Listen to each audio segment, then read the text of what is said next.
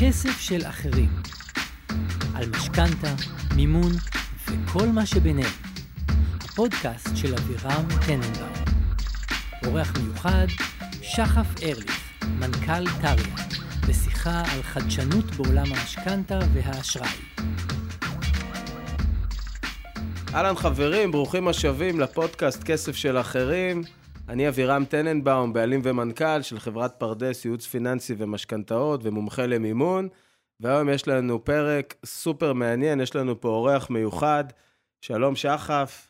שלום וברכה. אז אה, שחף אה, ארליך הוא המנכ"ל של אה, חברת טריה, ואני אשאיר לו את הבמה להציג את עצמו ואת החברה. מה העניינים קודם כל? מה שלומך אבירם? וואי, שלומי טוב. האמת ששלומי טוב. אנחנו מקליטים בחמישי בערב. מרגישים כבר את הסוף שבוע מעבר לפינה, אז אחלה סך הכל. מעולה, מעולה. אז גם אנחנו בסדר. אה, אולי כמה מילים על טריה. יאללה. אה, טריה היא חברת טכנולוגיה, קודם כל, חברת פינטק. זה מה שהיא... עוד לא אה, התחלנו, אתה כבר הופך כן. לנו. כבר. ממימון לפינטק, ישר... קודם כל היא חברת פינטק. אוקיי. קודם כל היא חברה שבאה לשבש את השוק בכל מקום שהיא נמצאת בו. זה, זה, זו, תפיסת ה, זו תפיסת העולם שלה. במדינת ישראל, נקודת החדירה הרגולטורית הראשונית שלה אה, הייתה ועדיין היא מה שקרוי P2P בציבור, או, או הלוואה מעמית לעמית, מה שקרוי בחוק מתווך מקוון באשראי. אגב, P2P, אני חייב uh, לברר את זה.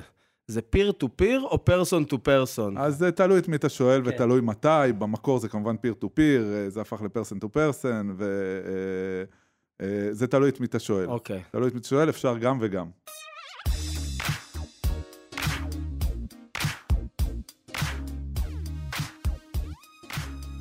אז טריה היא חברת טכנולוגיה, חברת פינטק, נכנסה לתוך השוק בעצם כפיר טו פיר, מתווך מקוון באשראי, ובעצם די מהר אה, אה, אמרה לעצמה, אנחנו באנו לשנות את, ה, לשנות את העולם הפיננסי, ולכן להיות חברה של תיווך מקוון באשראי של הלוואות עד, חמ, עד 50 אלף שקל, עד חמש שנים, הלוואות בריביות מאוד גבוהות, זה, לא, זה, לא, זה לא, נקוד, לא נקודת החדירה הנכונה, זה לא מה שבאנו לעשות בשוק, ואנחנו הגענו על מנת להתחרות גם בשוק החוץ-בנקאי וגם בשוק הבנקאי, בצד, בצד הלווים, ובצד של המלווים בעצם באנו לייצר אלטרנטיבת השקעה סולידית לחיים כהן מחדרה.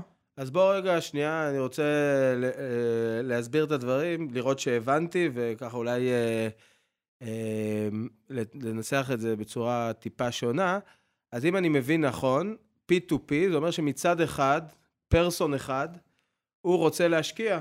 הוא מחפש אפיק השקעה שיניב לו תשואה, הוא מתלבט בין בורסה לפקדונות, לכל מיני אפיקים אחרים, ואתם מציעים לו בעצם אפשרות להשקיע אצלכם. כאשר ההשקעה היא בעצם מתן אשראי מהצד השני למגוון אפיקים, שאת כולם אנחנו נזכור פה בפוד שלנו.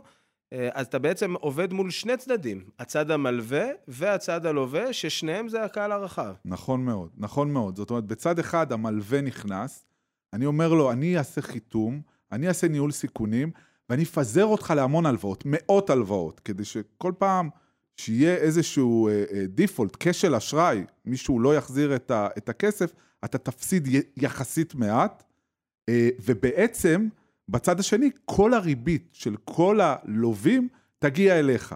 זאת אומרת, אתה כמלווה או כמשקיע, מתפזר על ההלוואות, מקבל את כל הריבית, משלם לטריה 10% מהריבית שקיבלת בפועל, זאת אומרת, 90% מהריבית מגיע אליך, 10% מגיע למתווך, כמו שנהוג. וזה תשלום שהוא רק מבוסס הצלחה בעצם, כי נכון. גובים אותו רק בשלב ה... לא קיבלת, לא שילמת. לא, לא, נכון, נכון מאוד. כן. נכון אגב, מאוד. עוד דבר שאני קצת טיפונת חוזר אחורה, אני אשמח לשמוע קצת ככה מידע על טריה. כמה זמן היא קיימת, כמה עובדים, קצת אה, נתונים מספריים על החברה, מעניין אותי. אז, אז טריה קמה ב-2014.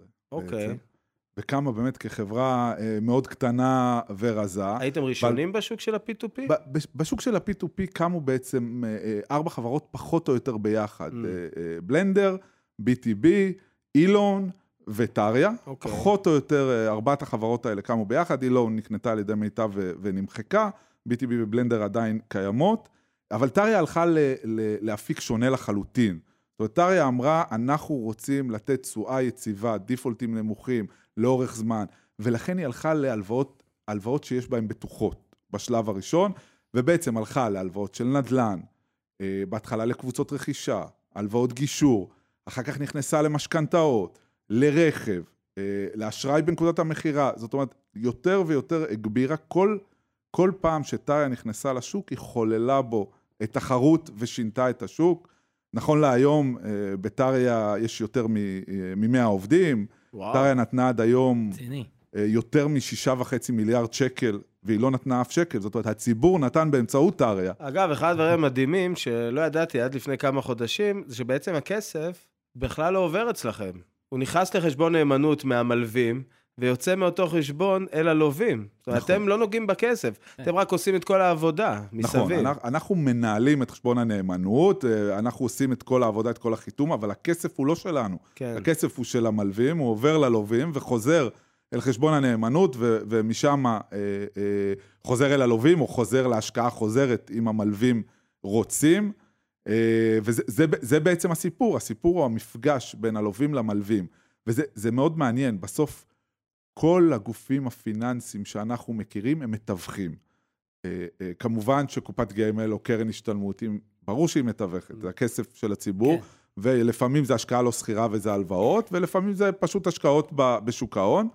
אה, אבל כמובן שקרנות שאנחנו מכירים, בוודאי, הם, הם, הם מגייסים כסף מהציבור ומשקיעים בהלוואות, בחוב או, או בדברים אחרים, אבל גם הבנק הוא המתווך הפיננסי האולטימטיבי, הוא המתווך הפיננסי הראשון, הראשון, בעצם, כן. הראשון משמעית. והגדול. בסופו של דבר, המקסימום הון עצמי אמיתי, שכבת ההון העצמי האמיתית היא עשרה אחוז בערך, קצת פחות אפילו מעשרה אחוז, 90 אחוז מהכסף מגיע מהציבור. אבל הבנק הוא מתווך שאומר, אתה הציבור, אתה תקבל אפס, אני אקבל את כל השמנת, בתמורה, אני בעצם נותן לך הגנה מוחלטת כבנק. זאת אומרת, אצלי כל הרווח, אצלי כל הסיכון.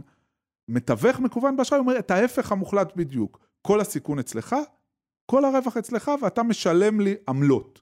זה בעצם ההבדל אה, בין המתווכים אה, אה, לצורך העניין. מי שלוקח סיכון ולכן ייקח לך את, ה, את, את, את כל השמנת, וזה ברור, הגיוני, כן. כי הוא, הוא זה שלוקח את הסיכון, והוא זה שירוויח, ואתה בעצם שומרים לך על הכסף. אתה יודע, אם היום אתה באירופה, אתה תשלם על זה. תשלם כדי על שישמרו זה לך את הכסף. שישמרו לך כן. אה, על הכסף. אה, לעומת מתווך שבא ואומר, כל הסיכון עליך, אני בונה לך איך אתה לוקח את הסיכון, ובעצם כל הרווח יהיה שלך, אבל תמורת זה כל, כל הסיכון יהיה שלך. כן. חשוב להדגיש גם, אני לא יודע כמה זה היה, ברור שבעצם כל התיווך הזה שכרגע תיארת, כולו דיגיטלי לחלוטין, באתר נוח וממש user friendly. זהו, אז שהתחלת בעצם, התחלת את הפוד הזה באמירה שהיא באמת הייתה מעניינת, שטריה היא לא חברת מימון, היא חברת טכנולוגיה, אז אני אשמח לשמוע קצת על הזווית הזאת. בסוף, אה, אה, אנחנו במהות שלנו חברת טכנולוגיה. זאת אומרת, כשאנחנו ניגשים אה, לבעיה, אנחנו פותרים אותה באמצעות טכנולוגיה. אנחנו נפתור אותה, נבין את הבעיה, נבין אה, איך לגשת אליה, ואז נפתור אותה באמצעות טכנולוגיה. זה לא משנה אם זה משכנתה, ויש הבדל גדול בין המשכנתה שאנחנו נותנים היום למשכנתה שניתן בעוד שנתיים. אה, יש הבדל גדול גם ברגולציה. זאת אומרת, אם תהיה בנקאות פתוחה ויהיה אה, אה, שירותי תשלום, משכנתה תהיה משהו שאתה לא יוצא מהבית כדי לקבל אותו. אין שום סיבה שתצא מהבית. כל המערכת הזאת יכולה להיות אוטומטית לחלוטין עד הקצה, כולל לדעת עליך הכל. זאת אומרת, רק אתה תצטרך להסכים, אתה תצטרך לאשר, ומאותו רגע, טכנולוגיה יודעת לפתור הכל. כל עוד זה לא משהו מאוד מסובך, זה משהו שחוזר על עצמו, ו- ואנחנו יודעים לקבוע את החוקיות שלו, אז זה לא משנה אם זה משכנתה, או אשראי בנקודת המכירה, או רכב. המ- המערכות הטכנולוגיות כבר יודעות לעשות את כל הדברים האלה של חיתום, וניהול סיכונים, ו, אה, ולדעת עליך המון, הרבה יותר, הרבה יותר טוב מבני אדם. הרגולציה צריכה לתמוך בזה. אז נגיד היום, תהליכי החיתום שלכם, ו- והתהליך, כן, אם הייתי מחלק תהליך מרגע שלקוח אה, נכנס, נגיד היועץ הגיש בקשה, ועד שהכסף עובר, נגיד זה 100% של תהליך. אם היית צריך לכמת באחוזים, כמה מהתהליך הוא טכנולוגי וכמה הוא אה, נעשה על ידי בני אדם? אז היום זה בערך חצי-חצי, כי בעצם וואלה. הטכנולוגיה, הרגולציה לא תומכת בכל הליך החיתום. הטכ... Mm. הטכנולוגי. זאת אומרת, אני לא יכול, אתה לא יכול לאשר לי להיכנס אליך לבנק ולשאוב משם את הפרטים ושהמחשב יבצע חיתום. אתה לא יכול לאשר לי אה, אה, מרחוק לשלם בהוראת קבע את הזה. אתה צריך להביא לי המון ניירת שבעתיד לא נצטרך. Mm. זאת אומרת, היום כבר עבר חוק בנקאות פתוחה, ייקח זמן עד שזה אה, אה, ייושם, ואז בעצם אתה לא צריך, בשביל חיתום, אתה רק צריך לאשר לי להיכנס אליך לחשבון הבנק, המחשב יעשה את כל השאר. אני לא צריך שום דבר אחר, המחשב יעשה את כל השאר. אה, בן אדם רק יוודא שהמחשב... אה, לא טעה. אה, לא, לא, לא בדיוק לא טעה, כי המחשב לא טועה. הוא יוודא ש, אה, שאין באג, שאין, כן. אה, אה, שאין, שאין אה, אה, טעות במה שביקשנו מהמחשב אה, אה, לעשות, וזה בעצם, אה, אה, בעצם השלב הבא. אבל למשל היום, אשראי בנקודת המכירה הוא אוטומטי לחלוטין, 100% דיגיטלי. אתה מגיע ל, אה, אה, לנקודת מכירה, קונה מקרר, רוצה תשלומים, מקבל הלוואה מטריה בצורה אוטומטית לחלוטין, אצלך בטלפון, מול נקודת המכירה, יכול להיות באתר אינטרנט, יכול להיות מול נקודת המכירה. אין, אין, אין אנשים, המחשב עושה אה, את הכל מקצה לקצה, יש אצלנו אנשים שעוברים על זה, אבל זה ברור. באמת מעבר אה, אה, בקרה. כן, האמת שהמוצר של אה, אשראי בנקודת המכירה הוא מוצר מעניין, אנחנו נגיע אליו. אה, אבל הייתי רוצה דווקא שנתחיל מעולם המשכנתאות. רגע, רגע, לפני שנתחיל. תן לנו מילה, מאיפה הבאתם את השם טריה?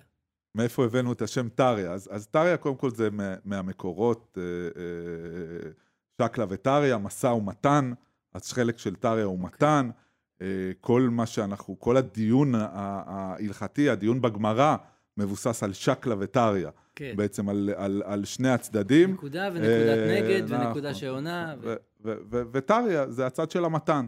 זה, זה בעצם, בשנייה אנחנו יכולים לעשות פודקאסט שלם על שקלא וטריה ביהדות, אה, אבל אנחנו לא נעשה את זה בפודקאסט הזה. אגב, גם אחרי, ש... אחרי. שהקמתי את החברה, גיליתי בדיעבד שפרדס זה גם אה, מונח... נכון, אה, נכון, אה, בוודאי. כן, אז זהו, לא מזמן גם אה, קיבלתי הסבר מפורט. אה, מעניין, הרבה דברים מגיעים משם.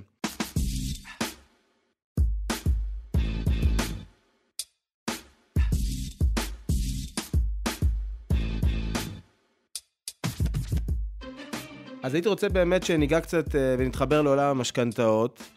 אז נשמח לשמוע מה, מה בעצם הפעילות של טריה בתחום המשכנתאות. קודם כל, משכנתאות זה שוק מאוד מעניין. אנחנו אחר כך נדבר קצת על מה קורה בעולם, אבל בישראל בעצם זה שוק שנשלט, סדר גודל של 99% ממנו, 98, תלוי את מי תשאל, נשלט על ידי המערכת הבנקאית. 75% מוחזק על ידי אה, שלושה בנקים, אה, מזרחי, פועלים ו, אה, ולאומי, כשמזרחי מחזיק בערך שליש מהשוק, אה, ו, ו, ופועלים ו, ולאומי מתחרים ראש בראש בשאר החלק שעד ה-75%.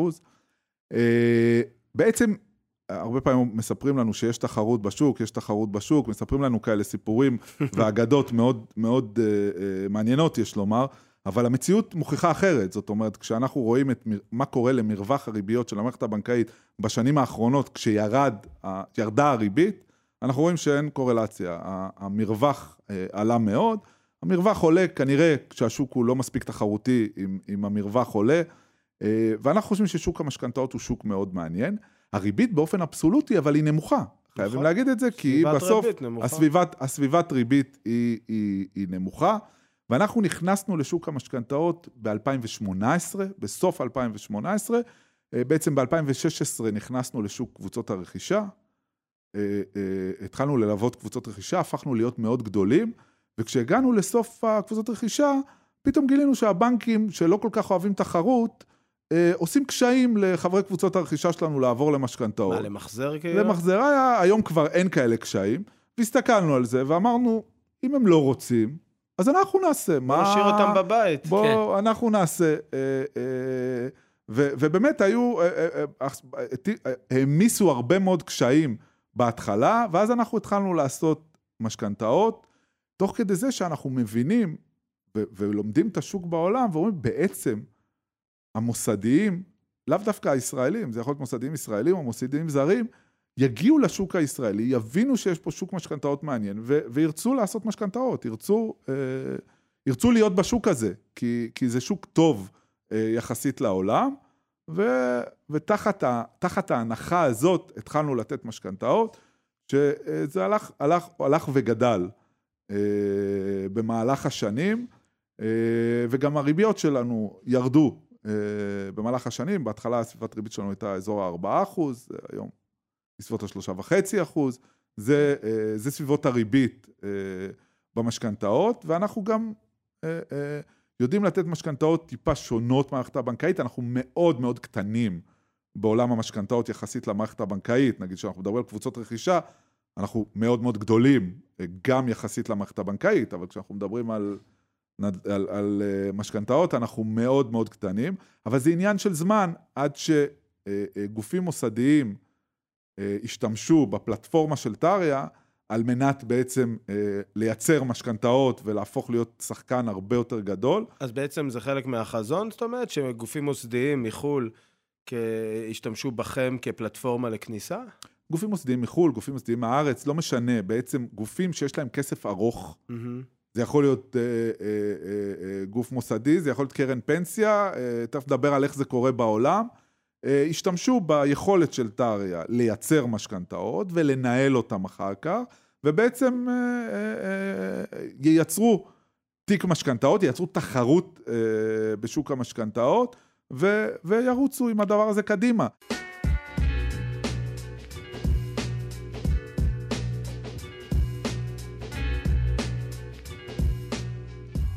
אנחנו, אבל מאוד מאוד עיקשים באיך צריכה להיראות התחרות. זאת אומרת, למשל, אחד הדברים שאנחנו מתעקשים עליהם, ויש הרבה דיונים על זה, שאנחנו אומרים, אין אצלנו עמלת פירעון מוקדם, אפס. זה הזה. הבן אדם ישלם, אפילו אם הוא ישלם עוד רבע אחוז עמלה בהתחלה, אבל הוא ידע שזה מה שהוא מקבל, וכל פעם שהוא רוצה לצאת, הוא חייב לצאת. כי מה זה משכנתה בסוף? אנשים מתבלבלים וחושבים שמשכנתה זה הלוואה ל-30 שנה, או הלוואה ל-40 שנה, או הלוואה ל-50 שנה בעולם, כן? יש, אה, וואו, יש מדינות של... יש, יש, מדינות, יש מדינות גם שבהולנד אתה יכול לקבל הלוואה לכל החיים, תשלם רק ריבית. עד, עד, עד, עד המוות, ואז, ואז הבית הם, יעבור. הם מאוד מאמינים בשוק נדל"ן שלהם שם, אני מבין. משכנתה כן, בן דורית. כן, משכנתה בן דורית, בדיוק, בדיוק. אה, אה, אבל, אבל כל הרעיון הוא בעצם במשכנתה, שהמשכנתה שלקחת היום, היא לא בהכרח טובה לעוד חמש שנים, או עוד שבע שנים. נכון. השוק כל הזמן משתנה, ולכן, אם אני מסתכל על הצד של הלווה, אני אומר, משכנתה צריכה להיות, צריכה להיות כזו שהלווה יכול להחליף אותה כל הזמן. כן. אם אני מסתכל על הצד של המשקיע, אני אומר, כן, ההלוואה הזאת היא לא דווקא הלוואה, אתה לא צריך לחשוב עליה כהלוואה ל-30 שנה, אלא הלוואה שכמו שאתה מתאים את הריבית כלפי מעלה, כשאתה לא נותן אה, ריבית ל-30 שנה, או אם אתה נותן אותה קבועה, אז אתה עושה ריבית גבוהה, okay. כן. ואתה מתאים אותה כלפי מעלה, צריך להבין שהלקוח, כשהריבית תרד, יתאים אותה כלפי מטה. או שאתה תתאים לו אותה, או שהוא ילך למישהו אחר okay. אה, כן. שיתאים לו אותה, וזה משחק הוגן mm-hmm. בעולם, בעולם של משכנתאות, בצורה הכי פשוטה. ולכן זו נקודה שאנחנו מתעקשים עליה, ואנחנו אומרים, לא, אין, אין עמלת פירעון מוקדם. בוא נתמחר את העובדה שאין עמלת פירעון מוקדם, אבל אין עמלת פירעון מוקדם. נתמחר אותה בהתחלה באמצעות עמלת הקמה אולי שהיא קצת יותר גבוהה, נבטיח לעצמנו שאנחנו לא יוצאים מופסדים מהסיפור, אבל what you see is what you get, נכון. ורצים כן. עם אין זה. אין הפתעות בסוף. אז נכון. דווקא אני רוצה להתחבר לנקודה הזאת, הייתי שמח אם תתאר לנו ככה בבולטים, את המאפיינים של המשכנתאות שלכם, מבחינת תקופות, שיעורי מימון, כמו שאתה אומר, עמלות יציאה וכאלה. אז, אז, אז המשכנתאות שלנו, קודם כל, הן הן כולן אה, אה, נראות אותו דבר במובן הזה שהריבית היא תמיד ריבית שקלית, mm-hmm. והיא משתנה או כל שנה או כל שלוש שנים, כשהעוגן הוא עוגן פריים. וזה טיפה שונה מהמערכת הבנקאית, זאת אומרת, זה לא שאני מצמיד את זה לפריים, ואני רוצ, רציתי לעשות, או רצינו לעשות ריבית, שאתה יודע כמה אתה משלם, לפחות בשנה הקרובה או בשלוש שנים הקרובות, בדיוק, אה, וכשהיא משתנה, היא משתנה יחסית למשהו שקל לך לבדוק אותו. זאת אומרת, כשאני עושה, אה, משתנה כל חמש שנים עוגן אג"ח, כן. כשאני צריך לחפש את העוגן אג"ח, לוקח לי בערך שעתיים. וכל בנק עם עוגן אחר. כן, נכון, נכון, אה, נכון. לך תבין אם בכלל הם עשו לך את העוגן נכון. לא- ולא לא רק אם עשו, גם אני רוצה חודש לפני להבין לאן אני הולך. אני לא כן, יכול. אפילו שהם מחשבים את זה בצורה מדויקת והכל טוב, אבל אני לא יודע, אני לא יודע לחשב את זה. לעומת זאת, שאני אומר לך, תשמע, העוגן הוא עוגן פריים. אתה, אתה יכול לכל האורך להסתכל, זה קל, זה מפורסם, נכון. זה ברור, אה, זה ידוע. אז בעצם זאת זה... ריבית משתנה או כל שנה או כל שלוש, שזה מבוסס אה, על נכון, הפריים. נכון, ואז זה, זה פעם אחת. פעם שנייה, אני אומר לך, אין עמלת פירעון מוקדם. מתי שנראה לך בדרך, באמצע, בסוף, בזמן השינוי, יום אחרי שלקחת את ההלוואה, הבנת שיש לך, יש לך משהו יותר טוב, לך, הכל בסדר, לך, תחזיר את הכסף, תחזיר הכל, תשלם ריבית עד היום. עד היום שבו החזרת, זה הכל. אה, לא, לא קרה כלום. לא קרה כלום, זה, זה בעצם הרעיון. כן. גם לא יהיה לך לא עמלת שורה, ולא תשמע, עוד 60 שקל, גם לא את הכסף הקטן שהוא סתם מעצבן. למה כן. לקחת 60 שקל? למה? אפשר, זה, כן. זה מה, לא, מה... זה, מה שאתה. מתאר פה זה שפה חדשה לחלוטין בזירה, כאילו. נכון, נכון. זה, זה, זה לא בעיה. זו לא בעיה, זה, זו החלטה. זו החלטה ניהולית. כן. וצריך לתמחר אותה, כן? אני לא... אני לא בא ואומר, אני לא כמו ילד קטן ואומר, צריך לתת, צריך לתת, לא, אתה יש, לא יש עמותה, מחיר. אתה עסק. יש אתה מחיר את ה- להחלטה, לא, זה אבל... מובן, אבל אתה נכון. הופך את השפה לפשוט פשוטה יותר נכון, להתנהלות. נכון. מה לגבי נכון. שיעורי מימון? עכשיו שיעורי מימון. לגבי שיעורי מימון, אז אנחנו, אה, את- כשהתחלנו, נתנו עד 50% באופן גורף. מהמם. ואז לאט לאט, שוב, צריך להבין שאנחנו בצד השני יש ציבור שנותן את המשכנתה, אני צריך להיות בטוח שאני יודע מה אני עושה. אה, אה, ואז צירפנו אלינו לוועדת האשראי שלנו, ועדת האשראי הבכירה שלנו, צירפנו את דודו זקן, שהיה היה מפקח על הבנקים, ולאט לאט אה, צברנו ביטחון וצברנו ידע בעולם המשכנתאות. נכון להיום, המשכנתאות ה plain vanilla שלנו הם עד 60 אחוז. אפשר להגיע גם עד 80 אחוז, אבל אז זה ש... אה, עד 60 אחוז יהיה בריבית מסוג אחד, ובין 60 ל-80 זה ריבית כבר גבוהה, זה ריבית, אה, זה ריבית יותר יקרה, זה בעצם בנינו שתי שכבות אה, לאותה משכנתה, אבל אפשר להגיע גם עד 80 אחוז. רוב המשכנתאות שלנו הם עד 60 אחוז. שאין רוב התיק- בעצם הבדל מבחינתכם אם זה דירה ראשונה, שנייה. לא, אתם מבחינתנו, פטורים מהעניין הזה. אנחנו פטורים מהעניין הזה. מבחינת, הרי מבחינת הסיכון, דירה שנייה היא פחות מסוכנת, מבחינת סיכון האשראי. כי במקרה הכי גרוע אתה מוכר אותה, אני לא נכון. מוציא אותך מהבית. כן. אה, worst come to worst, אתה מוכר את הדירה השנייה שלך. לגמרי. לא, אתה בטח לא שמח מזה, אבל, אבל לא קרה אסון גם נוראי. יש לך עוד שולי רווח על הדירה השנייה. נכון, נכון, לא, לא קרה כלום, אבל אה, אה, יש פה איזו החלטה של, של בנק ישראל היא לעזור ב, ב, בהורדת המחירים, למרות שלדעתנו זה לא עוזר, אבל... אה, לדעת אבל- כולם זה לא עוזר. אה, אבל, אבל זה, זה בעצם היכולת, זה, זה, זה יכולת שיש לנו. אה, זהו, אנחנו, אנחנו עושים את זה, אנחנו עושים את זה. רוב, רוב המשכנתאות שלנו הם, הם עד 60 אחוז. ופריסה? הפריסה אנחנו יכולים לתת עד 40 שנה, ששוב, מאיפה זה מגיע? מהידיעה שבאיזשהו שלב יהיו גופים שייכנסו לארץ, והם אה, רגילים לעולם אחר לגמרי. אה, הם רגילים לעולם שבו ה-LTV מגיע עד אה, 90 אחוז ולפעמים גם יותר. הם רגילים אה, לפריסה של 40-50 שנה בקלות, שוב, תלוי בגיל כמובן. אה, דווקא על ה-PTI, הם, הם הבינו, לקח להם זמן, אבל הם הבינו שה-PTI הוא באמת באמת הדבר שאסור לזוז ממנו. וגם פה אנחנו לא זזים. סלח לי, תרגם רגע כן, לשאר כן. בני האנוש, סליחה, PTI. כן, כן. PTI זה בעצם יחס ההחזר לעומת השכר הפנוי. אהה, אוקיי. בעצם אנ- אנחנו באים ואומרים, כשאתה בא לקחת משכנתה, שלא יעבור ההחזר את ה-40% מהשכר הפנוי שלך. כן. עכשיו, למשל, הרווחת 10,000 שקל, אתה מרוויח 10,000 שקל נטו, אחרי שאנחנו מורידים הלוואות ומזונות חס וחלילה ו- ומשכנתאות, אני בא ואומר, לא יותר מ-4,000 שקל לחודש. יש, לדבר הזה, אני, אני חושב שהציבור צריך להבין, זו, זה מגבלה, זו מגבלה, שחשוב שהציבור ייקח גם על עצמו. זאת אומרת, צריך להבין, כשאתה מתחיל להחזיר 40 אחוז, סליחה, 50 אחוז, או 60, אין סיכוי, אין סיכוי, אתה פשוט תיפול בדרך. צריך גם לא להבין ש... תעמוד בזה. צריך להבין גם שמשכנתה, בדיוק כמו שאמרתי, צריך להחליף אותה לאורך הדרך, ויכול להיות שירד המחיר, גם מאוד יכול להיות שיעלה המחיר במהלך השנים. זאת אומרת, בעיקר שאנחנו נמצאים הסיכויים. בסביבת ריבית נמוכה, כן. רוב הסיכויים נכון. שהתשלום שהתשלום יעלה במהלך הדרך. אה, אנחנו אומרים תמיד, כבנצ'מארק, הבן אדם צריך שה-PTI, אותו יחס החזר, לא יהיה יותר משליש. זאת כן. אומרת, אנחנו נותנים עד 40 כמו המערכת הבנקאית, אבל יש, הפער בין שליש ל-40 אחוז הוא, הוא גדול. עדיף, עדיף ללכת על דירה יותר קטנה, עדיף אה, אה, לנסות לארגן, אם יש הון עצמי, כן, או שיש או שאין, כן. כן.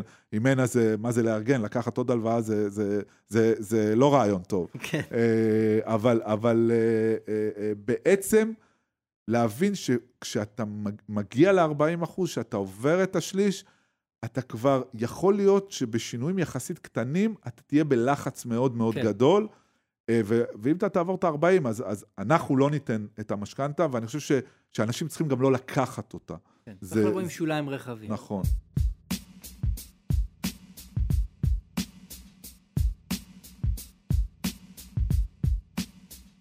אז דיברנו על שיעור מימון, שיש מדרגה עד 60 אחוז, אפשר להגיע ל-80 בתמחור אה, גבוה יותר, ואפשר להגיע לפריסה של 40 שנה. אה, מבחינת העמלות והפרוצדורה של הרישומים וזה, זה דומה לבנק? כן, בסוף, מבחינת העמלות, אז העמלות הן קצת- הן בערך חצי אחוז, זה, זה הסדרי גודל מהמם. של עמלת הפתיחה. אין יותר עמלות, זאת אומרת, אין יותר עמלות בטריה. לא יהיה לך, יהיה לך את העמלת פתיחה, וזאת תהיה העמלה היחידה שאתה תשלם לאורך חיי. לא יהיה עמלת שורה, עמלת מכתב, עמלת אה, מה נשמע, עמלת... עמלת אה, עמלת כי אני יכול. עמלת, עמלת דיבר, דיברת עם הפקיד, מסכן, הבן אדם היה לו עבודה, אתה צריך לשלם לו משהו בשביל זה. כן. אה, אז, אז זה לא, אה, אה, לא יהיה, זה יהיה מאוד שקוף מה אתה משלם, אה, ויהיה לך, ומאותו רגע אתה תשלם, אתה תשלם את ההלוואה. כמו, כמו שאמרנו, מבחינת הפרוצדורה של הרישום, אה, זו הפרוצדורה של הרישום במדינת כן. ישראל. אה, אני מקווה, אני לא רק מקווה, אני גם רואה שהרשויות הופכות להיות יותר ויותר דיגיטליות, ויותר ויותר אפשר לעשות את זה מרחוק, ואני מניח ששוב, אנחנו רואים את השינוי המאוד משמעותי שקורה היום בדבר הזה. בטאבו הוא כבר קרה, וגם כן, במינהל הוא נכון. קורה. בטאבו זה אה, מדהים. בטאבו זה כן. מדהים, ו- מדהים. ו- ובמינהל הוא גם קורה. אה, עדיין יישאר לנו את, החב... אה, את החברה המשכנת, שזה משהו מאוד אה, ייחודי למדינת ישראל, אה, אבל בסדר.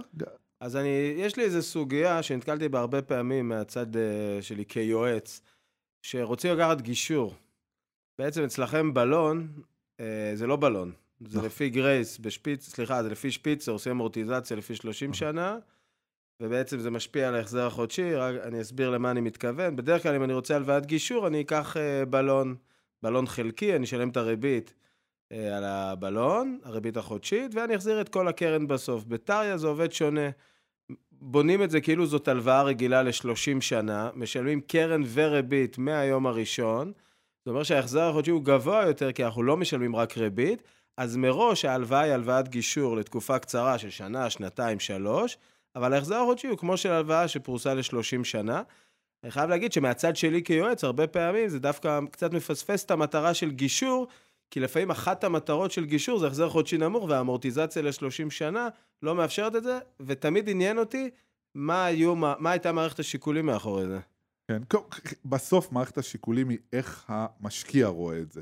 זאת אומרת, הבנתי. האם הוא רואה החזר של קרן וריבית, כן. ואם הוא... אה, זאת אומרת, בסוף... זה בעצם משפיע על המח"מ נכון, של המלווה. זה משפיע על איך, איך, איך המלווה רואה את הדברים. אה, אני חושב שעם זה גם אה, אנחנו, אה, אנחנו נצליח לבוא עם בשורה, לא, לא ברבעון הקרוב, אבל אנחנו כן, כן גם את זה נצליח לשנות. אבל זה בסוף תמיד תמיד מגיע, תמיד צריך לזכור שבטריה יש שני צדדים. נכון. לא כן. טריה היא המלווה, הציבור הוא המלווה, ו- והוא, יש דברים שהוא מצפה לראות. כן, הוא מצפה לגעת בכסף. נכון. שהוא נתן, לראות איזשהו ריטרן על הכסף. אוקיי, כן. עכשיו, האמת, זו נקודה שלא חשבתי עליה, זה באמת מסביר את זה. כי יש את הצד של, ה... של המלווה. אוקיי, אז אה, נראה לי שדיברנו על המשכנתאות, אלא אם פספסנו משהו, אולי יש עוד איזשהו מוצר, אני יודע שאתם נותנים אה, באמת גם לא מעט אה, גישורים. אה, אולי אתה רוצה לספר לנו מה היתרונות שלכם? נראה לי חלק מהם כבר עלו פה בשיחה, אבל כן, אם אתה רוצה לגמרי. אולי אה, למסגר את זה ביתרונות, ומתוך אינטגריטי כמובן גם חסרונות, ככה לשרטט את המקום שלכם בשוק. בסוף, בסוף היתרונות שלנו זה היכולת לפעול מהר, זה היכולת לחשוב אה, ולא להיות נעולים בתוך אה, אה, קונספציה או מודל שאי אפשר לזוז ממנו. אה, סנטימטר. היכולת, הגמישות הרגולטורית שיש לנו, זאת אומרת, אנחנו יכולים לתת LTV קצת יותר גבוה, אנחנו יכולים לתת, אנחנו יכולים לתת לך מימון עבור רכישת דירה, מימון על הדירה הקיימת עבור רכישת דירה שזה חדשה. מדהים. או כן. מימון אה, גבוה על דירה שנייה. נכון, כל מיני, זה, זה דברים ש, אה, אה, אה, ש, שהם יתרון אה, מאוד משמעותי שיש לנו אה, כשחקן עוד קטן, שלא משפיע על השוק, שסביר להניח שנהיה שחקן גדול, אז, אז זה, זה, כבר, זה כבר ישתנה. אה, והחסרונות הם שעדיין אנחנו, ברוב המקרים, ב, אם אנחנו מסתכלים על plain vanilla משכנתה לדיור, לא נוכל לתת הצעה זולה כמו המערכת הבנקאית. זאת אומרת, במשכנתה לדיור, plain vanilla, רגילה מאוד. זאת אומרת, אם יש לקוחות סטנדרטיים, מרוויחים טוב, הכל, הכל כן. פשוט, הכל ברור, כנראה שהבנק ינצח. כנראה שהבנק ינצח, וזה זמני. זאת אומרת, אני אומר, כנראה שהבנק ינצח היום, ואני מניח שאם נדבר בעוד שנה מהיום, אני אגיד לך שהבנק לא יכול לנצח. שהבנק אוקיי, יכול לנסות. אני מקווה בשבילכם. אגב, כשאמרתי לך חסרונות, ציפיתי שתגיד לי, כמו ברעיונות עבודה, אנחנו פרפקציוניסטים. לא, לא, לא, אנחנו... שומרים על סדר וניקיון. אני פנאט לגבי הסדר. לא, לא, אנחנו שקופים, וכשאנחנו שקופים, אנחנו צריכים להגיד את האמת. זה כן, חיסרון, כן. כן. אבל בסוף זה יתרון, דרך אגב. אבל תראה, זה שאמרת שנה זה כבר עולם אחר. זאת אומרת, זה נשמע, להגיד שבעוד שנה תוכלו לתת הצעה טובה כמו של בנקים, זה נקודת פתיחה מצוינת. כן, תמיד העובדים שלי תמיד אומרים שאני אופטימי ללא תקנה. אז אני מקווה שאני לא טועה, אבל אני חושב ששנה זה זמן סביר שבו נוכל אה, אה, בסופו של דבר אה, להגיע למקורות כאלה שיאפשרו לנו להתחרות במערכת הבנקאית ראש בראש, וגם להוריד את המחירים.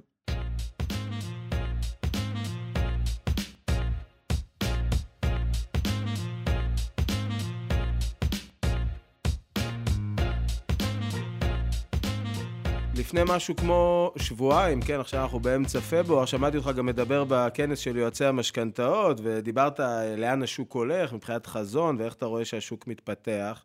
לאו דווקא עבור טריה, אלא באופן כללי הייתה לך השקפה מעניינת על שוק המשכנתאות. אז אני אשמח אה, שגם המאזינים שלנו ישמעו אותה. כן, אני, אני אגיד לך, אנחנו, כשאנחנו מנסים לחזות לאן השוק הולך, אנחנו מנסים ללמוד מהעולם. זה אחד היתרונות של... אה, אה, של אנשי טכנולוגיה, אנשי טכנולוגיה חיים באנגלית, הם לא חיים בעברית. ואז קל להם לראות את העולם. אה, ובאמת, כשאנחנו מסתכלים, מסתכלים על העולם, אנחנו רואים מדינות כמו הולנד ועוד מדינות באירופה, ארה"ב, ואנחנו רואים מדינות שב-2008, 2007, לפעמים 2010 אפילו, אה, אה, נראו בדיוק כמו מדינת ישראל היום. זאת אומרת, המערכת הבנקאית הייתה מעל 90 אחוז, חלק 95, חלק 97, חלק 99, ואז קרה משהו. באותן מדינות, בכל מדינה בזמן אחר, בכל מדינה תלוי בדחיפה הרגולטורית שניתנה אה, באותה נקודה, והמערכת הבנקאית התחילה לאבד לאט לאט אחיזה בשוק המשכנתאות. בארצות הברית אה, בערך 60 אחוז משוק המשכנתאות הוא לא בידי המערכת הבנקאית, הוא בידי גורמים חוץ-בנקאיים. וואו, 60 אחוז. אה, 60 אחוז. בהולנד, שהיא יותר דומה לישראל, סדר גודל של 40-45 אחוז מחוץ למערכת הבנקאית. אה, ו- ושאלנו את עצמנו אה, איך זה קרה, איך, איך קרה האירוע הזה, מה קרה, ו- ולמדנו אותו. ומה שראינו, הולנד היא אחת המדינות היותר מעניינות בהקשר הזה, ואנחנו רואים כאילו שהשוק מתחיל להתחלק.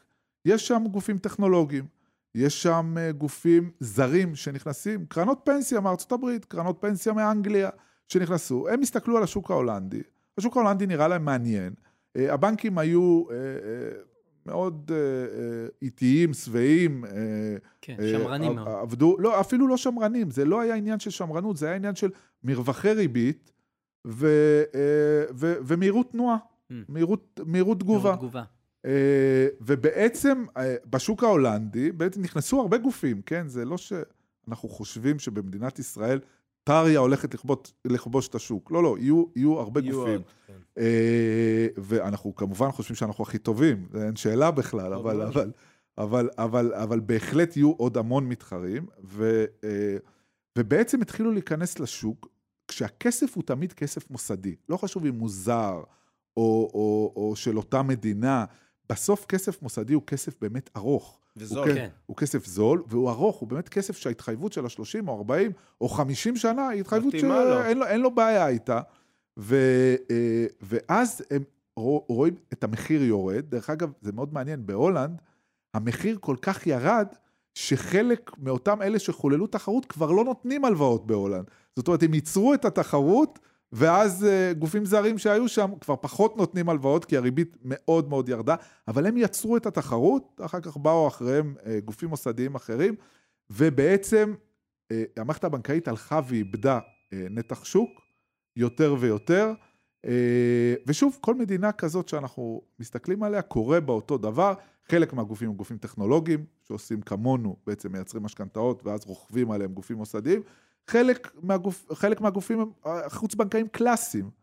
פשוט גופים חוץ-בנקאיים קלאסיים שגייסו כסף מוסדיים אה, ונותנים את המשכנתאות, אה, ובעצם הם משתלטים על, או לא משתלטים על השוק, נהיה שוק הרבה יותר תחרותי, הרבה יותר, הרבה יותר טכנולוגי דרך אגב, בכל השווקים האלה המשכנתה היא כמעט לחלוטין מהספה, כמעט לחלוטין מהספה, oh. חלק יותר, חלק פחות, כל אחד, הרגולציה שם טיפה מזיזה את זה ימינה-שמאלה. אה, ואני חושב שזה מה שיקרה במדינת ישראל. זה די ברור לנו. אה, שוק המשכנתאות במדינת ישראל הוא שוק מאוד טוב. ה-LTV יחסית נמוך, ה-PTI מעולה, או רגע, אני, אני אגיד את זה בעברית שנייה אחת. בעצם... שיעור מימון. השיעור המימון הוא יחסית נמוך, שיעור ההחזר אה, מהשכר הוא גם יחסית נמוך, הריבית יחסית גבוהה. לעולם בהלוואות מהסוג הזה, ובעצם יש מקום לתחרות. והשקל ו... חזק. והשקל חזק אה, אה, ונראה יציב, ולכן אנחנו חושבים שבסופו של דבר תהיה תחרות בשוק המשכנתאות, אה, הזרקור יופנה למדינת ישראל, ואין סיבה שלא. עכשיו הכל תלוי ברגולציה. הכל תלוי האם הרגולטורים באמת רוצים תחרות, או שהם רק אומרים שהם רוצים תחרות. כן. אוקיי, okay, אז אני מבין שלדעתך כרגע הם רק אומרים שהם רוצים תחרות. אה, דעתי לא רלוונטית. אה, אה, מה שרלוונטי זה מה עושים.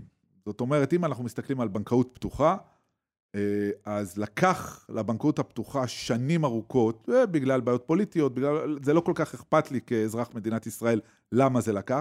זה חוקק, ביוני זה ייכנס לתוקף, אני מקווה שעד 23 גם נצליח להשתמש בה כמו שצריך. ייזום תשלומים לוקח הרבה זמן.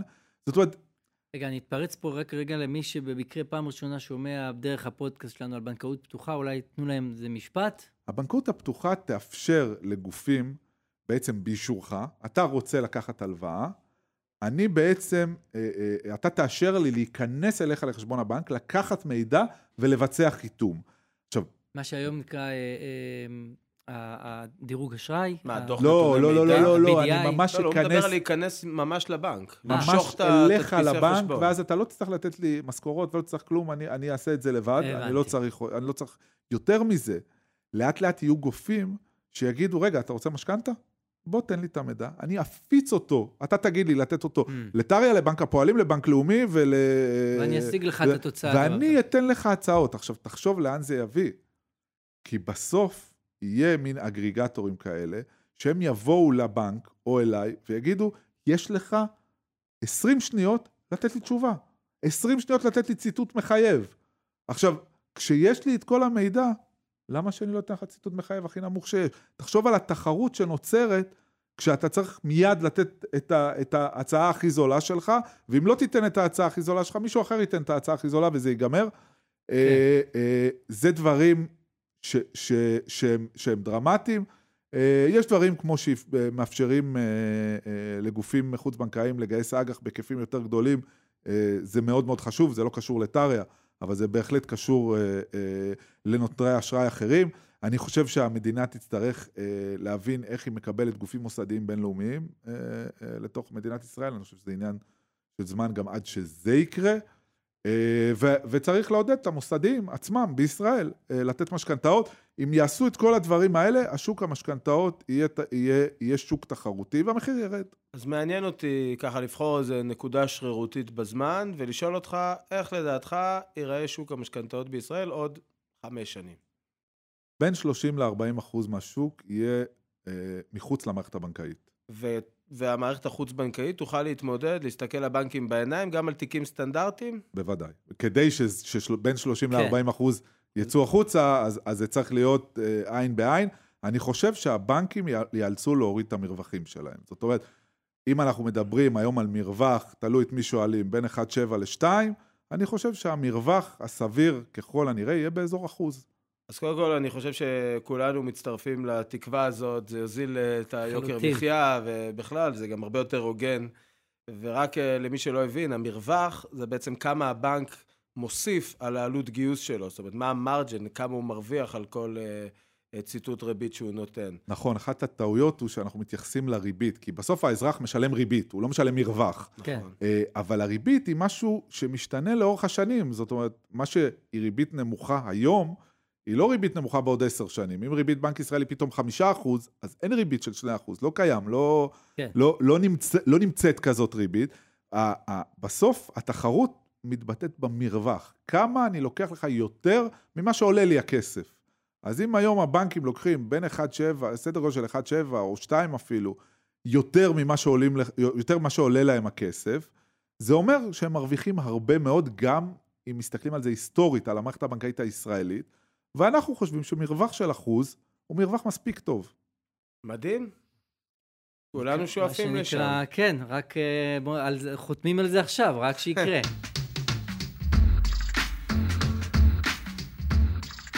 זה היה החלק הראשון במפגש עם שחף ארליך, מנכ"ל טריה, בשיחה על חדשנות בעולם המשכנתה והאשראי בכלל. יישארו איתנו גם לחלק השני, כאן, בכסף של אחרים, הפודקאסט של אבירם טננבאום.